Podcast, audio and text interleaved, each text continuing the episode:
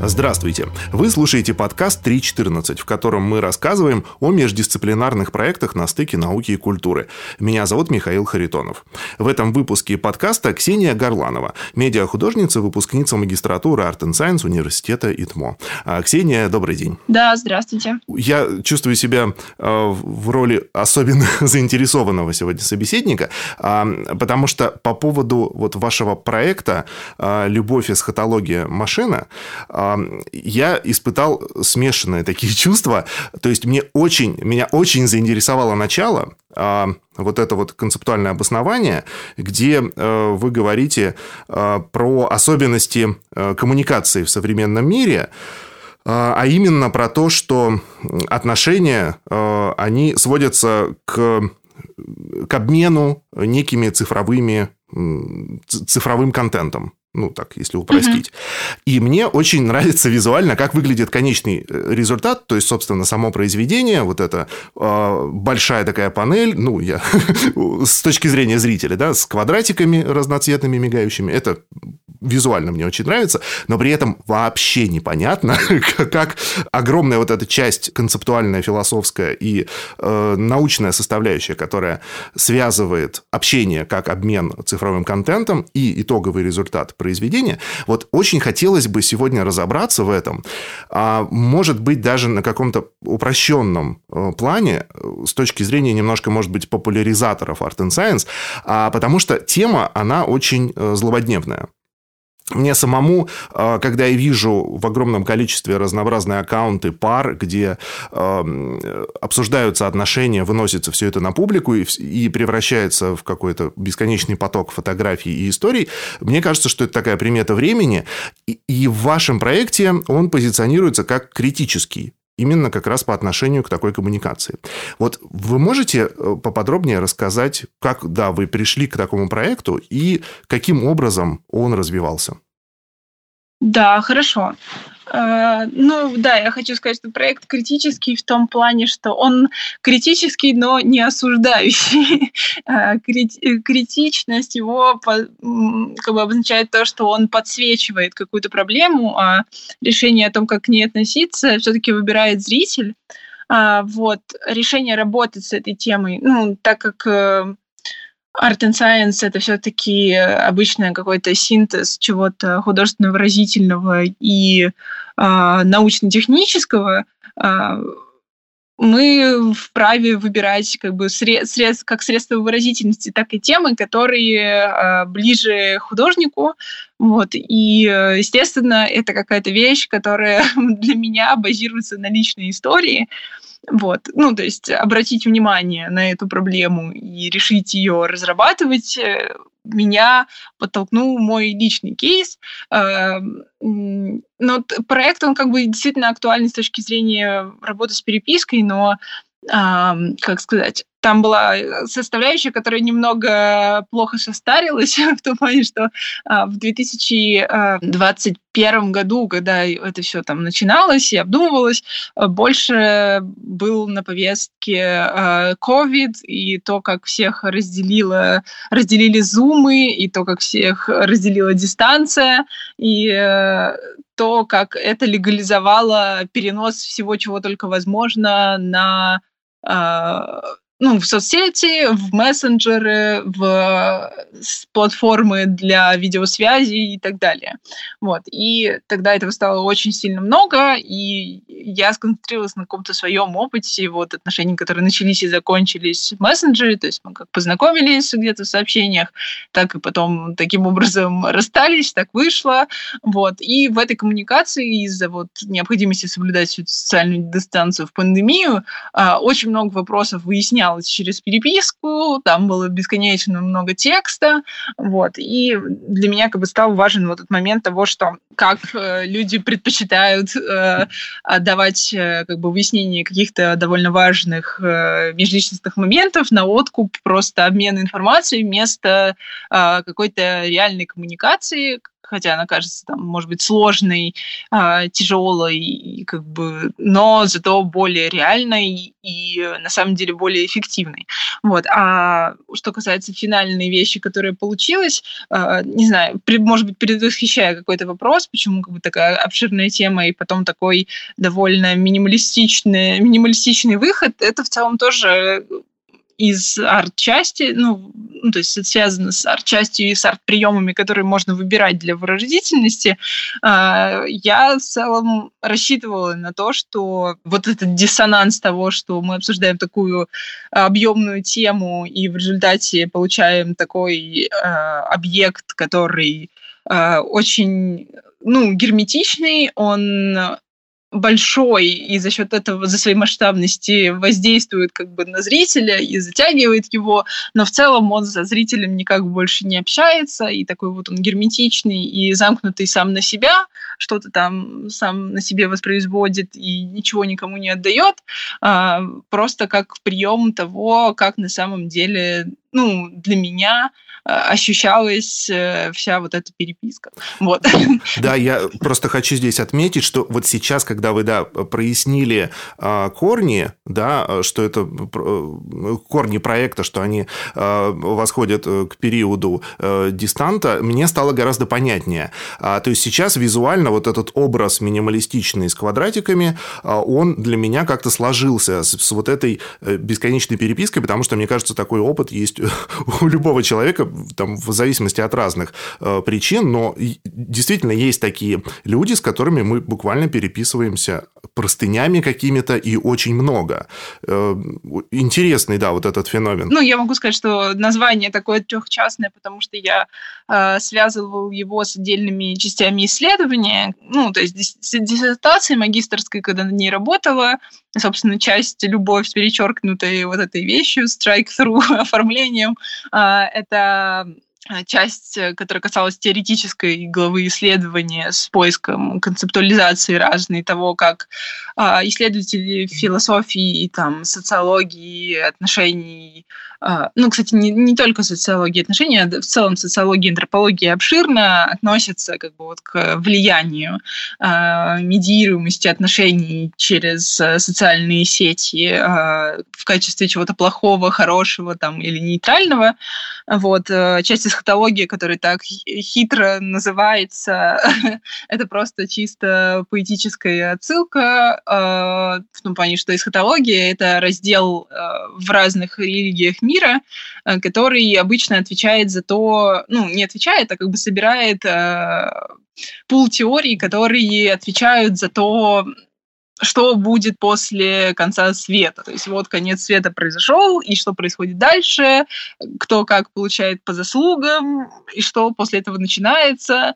Вот. И я просто так э, маркировала часть, которая касалась э, исследования э, текстологического с применением машинного обучения, когда весь массив э, переписки, который у меня был, мы с инженером машинного обучения, даже, ну да, с инженером машинного обучения мы э, разными образами пытались обработать, чтобы получить из этого какую-то статистику, и как бы это такой сухой э, технологичный э, метод, то есть может ли технология дать нам какую-то какую-то объективную картину, какую-то семантику общения, может ли дать нам какие-то данные, а, чтобы не знаю, что, чтобы дать нам какую-то информацию о том, а, почему все сложилось так, как сложилось, почему это общение в целом было обречено на то, чтобы завершиться.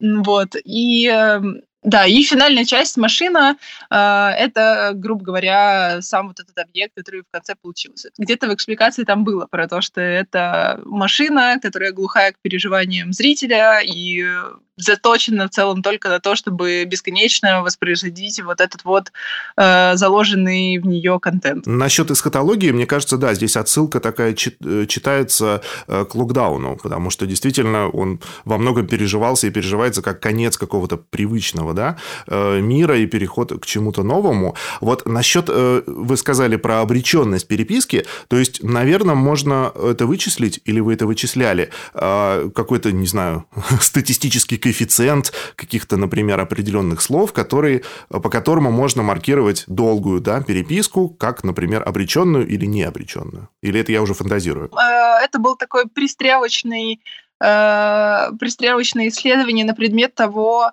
насколько сложный анализ тональности языка можно производить э, было на тот момент на русском языке. Частоты слов в конечном итоге мы не использовали, мы сосредоточились вот на этом аспекте. А тональность э, языка, ну, то есть э, это называется просто так, это калькирование с английского, естественно.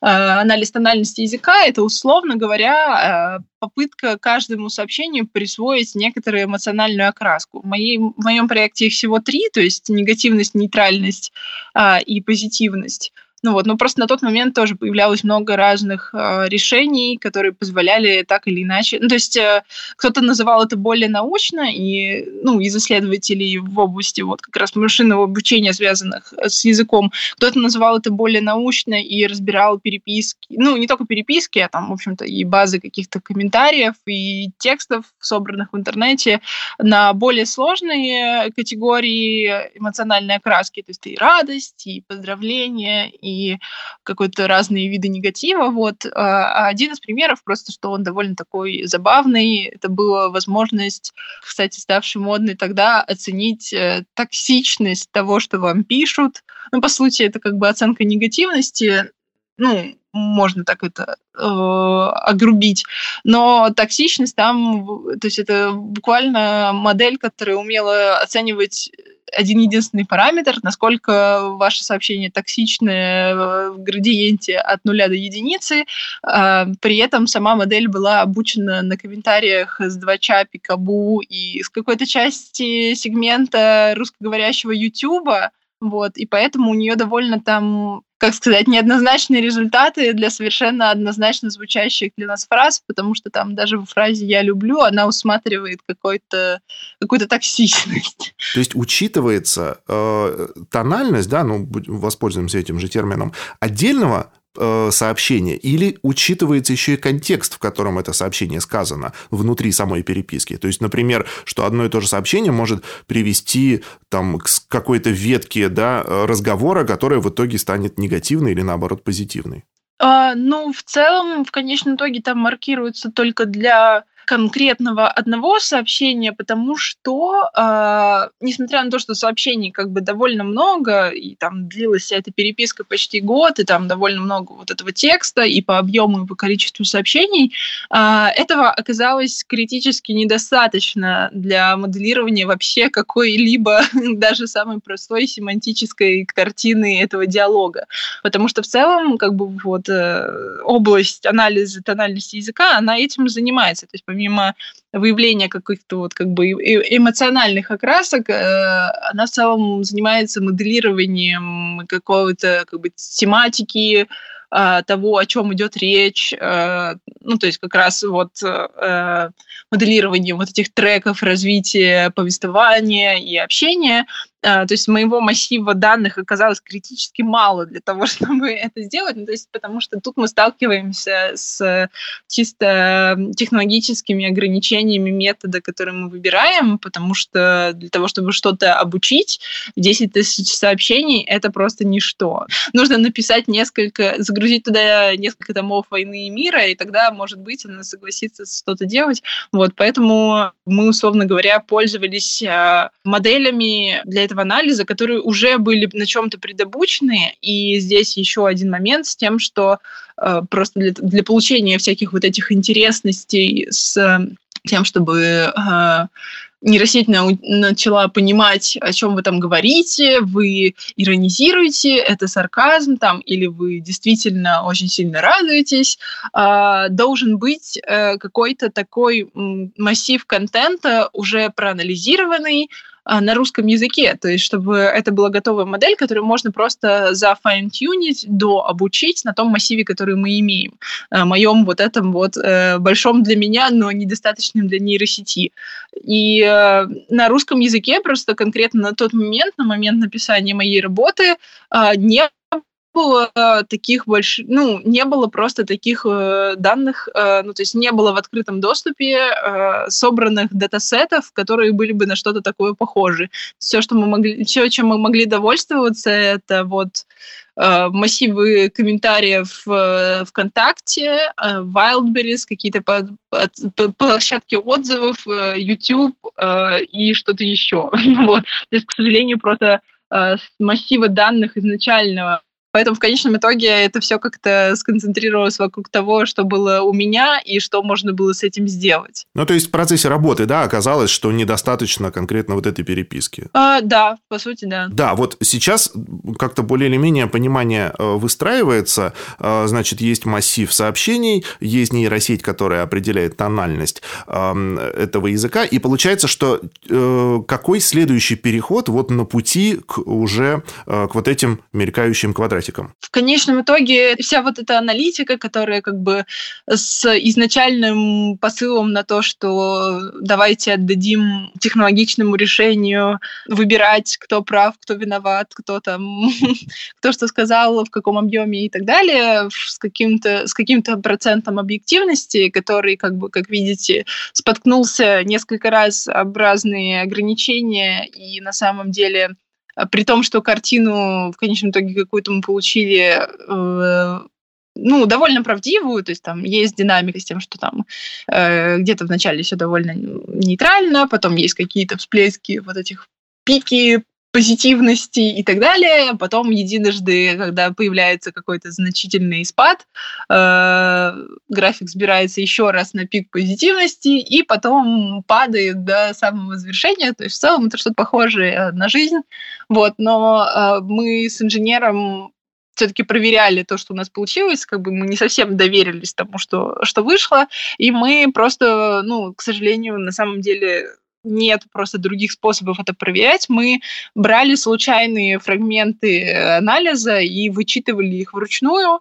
Ну, просто смотрели, что там нейросеть решила насчет каких слов, как, какой фразы.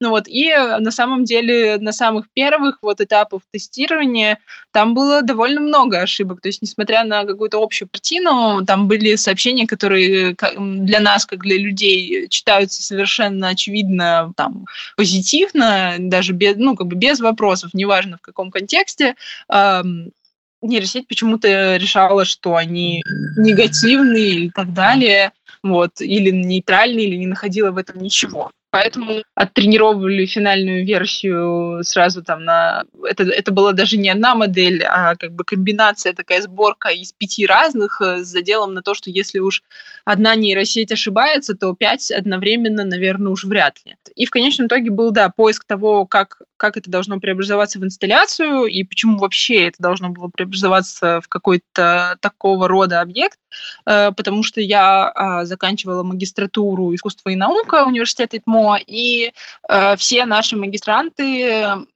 защищают свою магистрскую диссертацию в таком вот э, комбинированном формате, то есть есть как бы сама э, магистрская диссертация, которая подразумевает там какое-то исследование, теоретическую базу, и плюс э, арт-проект, то есть это называется выпускная квалификационная работа как арт-проект, и мы обязаны сделать еще что-то, и потом выставиться на финальной выставке всех выпускников. И поиск каких-то вариантов у меня был довольно там несколько месяцев, мы пробовали и так, и это, и всякие такие разные вещи. Но в конечном итоге остановились на том, что э, на том, что получилось, э, с тем, что это просто, это довольно просто, но вместе с тем как бы, ну, вместе с тем лаконично и передает идею, в том плане, что это вещь, которая представляет собой огромный масштаб, огромного масштаба экран, который в пропорциях напоминает э, экран телефона, так, отдаленно. А, вопрос, э, комментарий про э, ту форму, которую вы в итоге выбрали,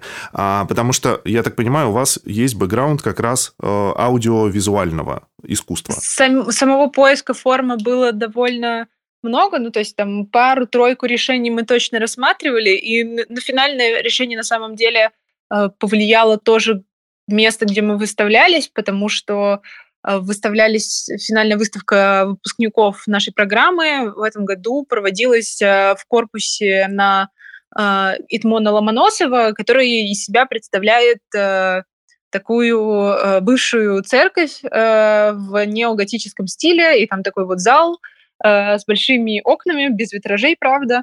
Вот, и тогда с куратором мы решили, что отлично село бы световое полотно в какую-то алтарную часть. Как бы богохульно это не звучало, вот такой вот как бы ал- алтарь человеческих страданий вокруг отношений э, медиируемых через технологию. Да, кстати, потому что в самой церкви э, не был, нет витражей на окнах, хотя они такие стрельчатые, вот, и поэтому, как бы, да, эта отсылка тоже сработала, ничего этот витраж не перебивал там в интерьере, ну и поэтому работа получилась такого гигантского размера, потому что она должна была быть э, самоштабна помещению и нише, в которой она висит, вот, но это в целом играет масштаб большой играет на погружение зрителя и на вот это вот соотношение, э, масштабное соотношение с фигурой человека в пространстве тоже. Вот. Но и в целом, на самом деле, было, э, был поиск того, как же изобразить вот этот интерфейс проклятый, который нас затягивает во все э, переживания через вещи, которые мы там читаем. Причем, на самом деле, даже, может быть, в чуть более широком смысле не только какие-то личные переписки, но также там новости, поток новостей и каких-то событий, которые мы видим э, в интернете, которые как-то эмоционально заряжены или провоцируют нас на какую-то реакцию. Вот. А как же изобразить то, то, откуда мы это все получаем, и показать, э, что на самом деле все это происходит где-то на экране, а, и мы в целом способны и э, как-то критически отключиться от бесконечного как бы анализа того, что нам приходит, и можем где-то это просто игнорировать, чтобы не перегружать свою психику и мозг. Вот. Поэтому подобие вот этого интерфейса, который по соотношению сторон э, напоминает экран экран телефона и заполнен цветовыми ячейками, э, мне на самом деле было важно создать вручную. Ну, то есть он как бы, если так можно выразиться, это, конечно, много коряво, э, что он это как бы как а, аналоговый световой дисплей, а, а не цифровая матрица, потому что э, любой цифровой экран, будь то там телевизор его подобие, это как бы как сказать, это готовое технологическое решение некоторого производителя, а, и поэтому это как бы не совсем вписывается во все критическое настроение этой работы, потому что что же критиковать технологии, а потом а, взять продукт технологического производства и сделать его финальным объектом а, всей работы. Ну вот, это довольно как бы непоследовательно. Поэтому весь этот, э, всю эту световую матрицу я создавала вручную под руководством инженеров из FabLab и ITMO. FabLab — это такая площадка, где э, есть доступ к всяким э, станкам, лазером, принтером и, и инструментом. Вот. И э, вместе с двумя направляющими меня инженерами мы сконструировали эту вещь, и тут в целом как бы и сыграл и мой архитектурный бэкграунд свою, э, свою роль, вот, и одногруппники все, смотря над тем, как я этот экран конструирую, э, заключили, что это какая-то, это какой-то, какая-то часть моего, видимо, авторского метода, что все инсталляции у меня должны быть 3 метра в высоту. Как-то так и получается, на самом деле, до сих пор.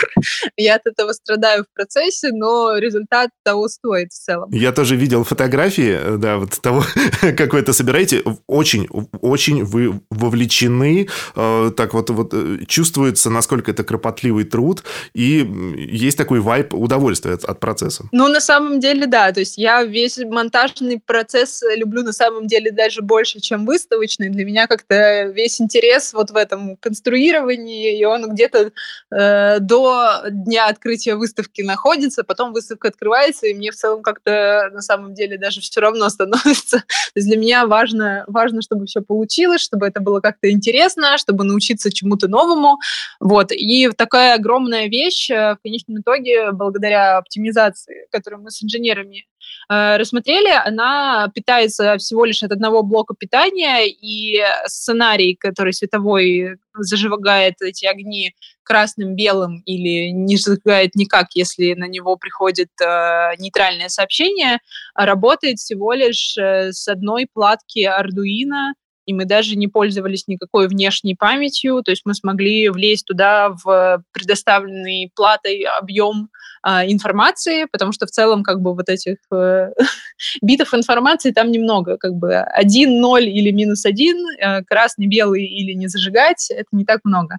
Вот, и сценарий идет циклично, рулится всего лишь с одной платы, с как бы с огромной вот этой вот э, разводки 200 метров световой ленты, которая туда впаяна, вот, и включается просто включением в розетку. И все, что делает этот экран, он просто воспроизводит на вас э, весь вот этот массив размаркированной информации, э, и как бы, мне кажется, дальше, ну, и как бы он не дает вам никакого сторителла, и если вы не читали экспликацию, вы в целом не узнаете, что там происходит. И мне кажется, что дальше было интересно то, как люди с этим соотносятся, исходя из того, была ли у них какая-то похожая эмоционально заряженная история в жизни. Это как бы на самом деле был интересный момент, потому что, ну, кто-то видел вот этот вот э, герметичный экран, который как бы что-то там показывает, э, светит и окей, и воспринимал просто как какой-то предмет интерьера и там игнорировал, ну, вот на, на выставке, глядя на то, как это происходит.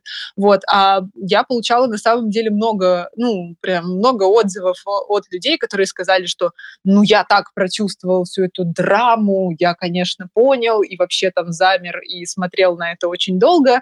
А, и это как бы с одной стороны, вроде должно сделать комплимент моей работе, но я для себя, конечно, как бы как исследователь понимаю, что у людей просто была какая-то эмоциональная история, которую они на вот этот э, весь рисунок световой э, наложили и эмоционально с этим соотнеслись, что в целом как бы подкрепляет доносимую этим проектом концепцию о том, что вся информация, которую мы получаем на интерфейсы нашей связи, это просто какой-то набор световых пикселей, любое уведомление, сообщение или новость, и дальше интерпретация всего этого происходит где-то внутри нас. То есть э, вы э, э, как бы согласны, да, с, с мнением, что Art and Science, поскольку концептуальное искусство, то оно, в общем-то, не должно наши эмоции как-то затрагивать? Нет, на самом деле это неплохо, когда оно затрагивает. Мне кажется, что э, это на самом деле неплохой как бы компонент, потому что Art and Science, он должен как бы медиировать некоторые знания или предлагать зрителю какой-то мыслительный эксперимент, эксперимент в идеале,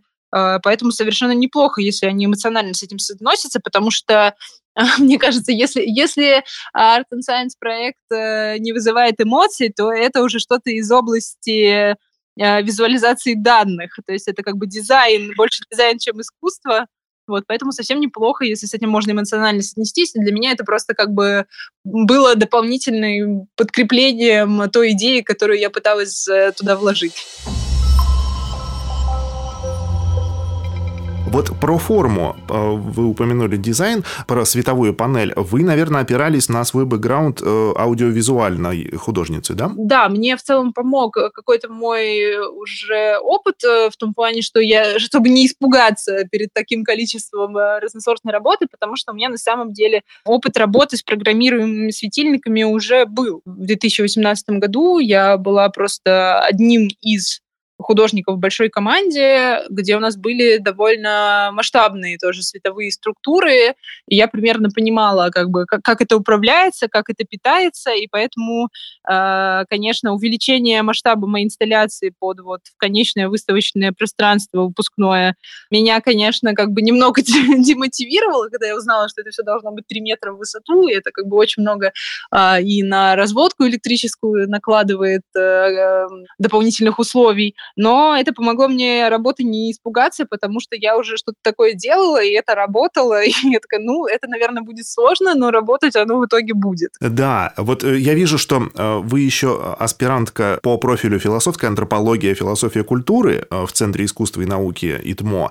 То есть понятно, что сложные философские материи, да, про которые мы говорили о коммуникации, они вам близки. Опять же, вот такая работа со световым, со световой панелью, да, с вот этими сложными микросхемами тоже вам близко. А вот как насчет работы э, с искусственным интеллектом, с нейросетью, с машинным обучением? Э, это был ваш первый опыт? Э, каким он был? Uh, ну, в целом, я бы сказала, да, первый опыт, и на самом деле я думала, что...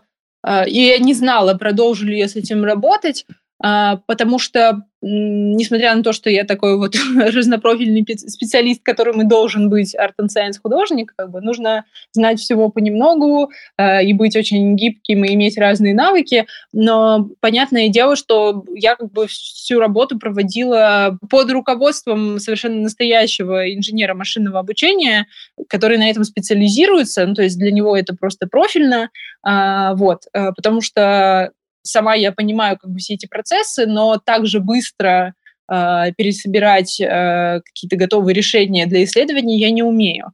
И это на самом деле и неплохо, потому что Art and Science это зачастую как бы какая-то коллаборация и обмен э, между художником и ученым. Я здесь как бы такой более художник, а человек-инженер, он более ученый. А, вот, и он ну, просто... Для него это было несложно и довольно быстро, а у меня был конкретный исследовательский вопрос, который было интересно с этой помощью решать. Я к тому, что как бы работа с этой технологией, ну, как бы понимание технологии у меня есть, но работа для меня всегда а, идет опосредованно через сотрудничество с человеком, который все-таки на этом специализируется, чтобы я в каждом проекте все-таки не изобретала велосипед сначала, а наверное, уже сразу работала с какими-то более сложными вещами. И я думала, что на самом деле на дипломе мое такое соприкосновение с э, вот этим машинным обучением нейросетями закончится, потому что все-таки я как бы не сама все это делала, э, коллаборация закончилась, диплом был защищен, вот. Но на самом деле по опыту могу сказать, что вот сейчас, спустя один семестр аспирантуры, у меня уже есть два проекта, которые так или иначе uh, задействуют uh, разного рода машинное обучение, то есть будь то там видео капчинг через компьютерное зрение и вот этот text-to-speech, воспроизведение текста нейросетевым голосом, или вот как бы какие-то подобия тоже работы только с текстом и текстовым анализом. В каждом из проектов, которые я назвала, понятное дело, я работаю как бы с э, профильным специалистом из этой области, потому что невозможно быть, э, э, как это сказать, невозможно быть экспертом и в компьютерном зрении, и в анализе видеопотока данных, и в конвертации текста в голос, и во всех этих вещах, потому что как бы в области машинного обучения для людей, для инженеров машинного обучения это э, совершенно разные области специализации, и они сами, например, если человек работает с текстом, они не всегда готовы э, брать в работу изображение, потому что они говорят, это просто то, с чем я никогда не работал. Вот, поэтому дальше я просто коллаборирую с людьми, которые а, профессионалы своей а, вот какой-то узкой области работы с этим, но а, как бы да, искусственный интеллект как-то и нейросети, они как-то не ушли на второй план, а наоборот только вышли еще дальше вперед, и как бы сейчас, ну, в общем инфополе, мне кажется, видно, что эта тема популярность только набрала за последнее время. Ну да, мне кажется, для э, современных художников это прям какой-то огромный, неисчерпаемый потенциал, по крайней мере, сейчас. А, ну да, причем как бы разного рода есть как бы поверхностные, ну, я, я, поверхностные это как-то уничижительно звучит. А, есть э, более простые с адаптированными э, интерфейсами вещи, которые мы все видели в интернете в виде бесконечного потока сгенерированных нейросетями картинок, причем они сгенерированы уже не из изображений, а из каких-то текстовых запросов, и как бы становятся вполне, а, как сказать, становится вполне сформировавшейся специализацией промпт-дизайн, то есть быть дизайнером э, запроса для нейросети, это вполне себе уже вычленившаяся специальность. Вот как бы как эти вещи, так и какая-то работа с более большими массивами данных. Угу. Вот э, хочется э, еще э, поговорить про одну вашу, про ваше направление деятельности. Вы же сейчас работаете преподавателем, да, в магистратуре ИТМО? А, да. Расскажите немного, что вы преподаете и кому? Ну, то есть, кто эти люди, вот какие-то, да, загадочные, которые приходят и обучаются этому? А, ну, преподаю, на самом деле, я бы не сказала, что я привязана в преподавании конкретно к ИТМО, я просто преподаю а, один совершенно конкретный курс, и на самом деле преподавание мое началось а, в ноябре этого года а, не с ИТМО, а с Дальневосточного федерального университета, где я две недели во Владивостоке а, преподавала ребятам, а, магистрантам тоже первого курса, а, какие-то основы э, визуального программирования и работы с одной из конкретных вот как бы программ, э, которые, в которой это все становится возможным. Э, то есть э, преподавание мое, оно направлено на магистров вот первого курса, что в ИТМО, что в ДВФУ. ДВФУ просто э, там больше специализация на э, digital art, то есть это в целом какой-то какой digital, какое-то медиа-искусство. А в ИТМО это больше art and science, то есть немного разное профилирование, но это все а, молодые люди, магистры первого курса, которым нужно получить какое-то первичное представление эм, о техниках вот работы с э, разными ну, потоками данных. Это, конечно, сильно абстрактно, но с э, обработкой изображений и звука, которые они могли бы делать самостоятельно, все-таки э, не задействуя еще миллион каких-то специалистов. Вот, и преподаю я одну из таких довольно простых для первого знакомства сред визуального программирования. Designer — это среда, в которой вы оперируете не сплошным полотном кода, а понятными графическими блоками, вы соединяете их между собой и таким образом либо что-то генерируете, будь то изображение, звук, а, или анализируете, или, ну, то есть будет входящий какой-то сигнал, снимаемый там тоже с пространства, или с датчика движения, или с чего бы то ни было еще, вот. И это просто очень какая-то понятная, наглядная вещь для людей, которые далеки от программирования, но которым каким-то образом в это все нужно включиться и научиться что-то делать самостоятельно. Э, Ксения, это просто необыкновенно любопытно, интересно и занимательно, да, вот все, что вы рассказываете. А, на самом деле мы, да, мне кажется, успели э, сегодня э, все такие вот темы обсудить, про которые хотелось. Э, огромное вам спасибо за этот разговор. А, спасибо вам. Было очень приятно. Хорошо. До свидания. Да, хорошего дня. До свидания. Вы слушали подкаст 3.14, в котором мы рассказываем о том, что происходит на стыке науки и культуры. Этот проект создан при поддержке Президентского фонда культурных инициатив.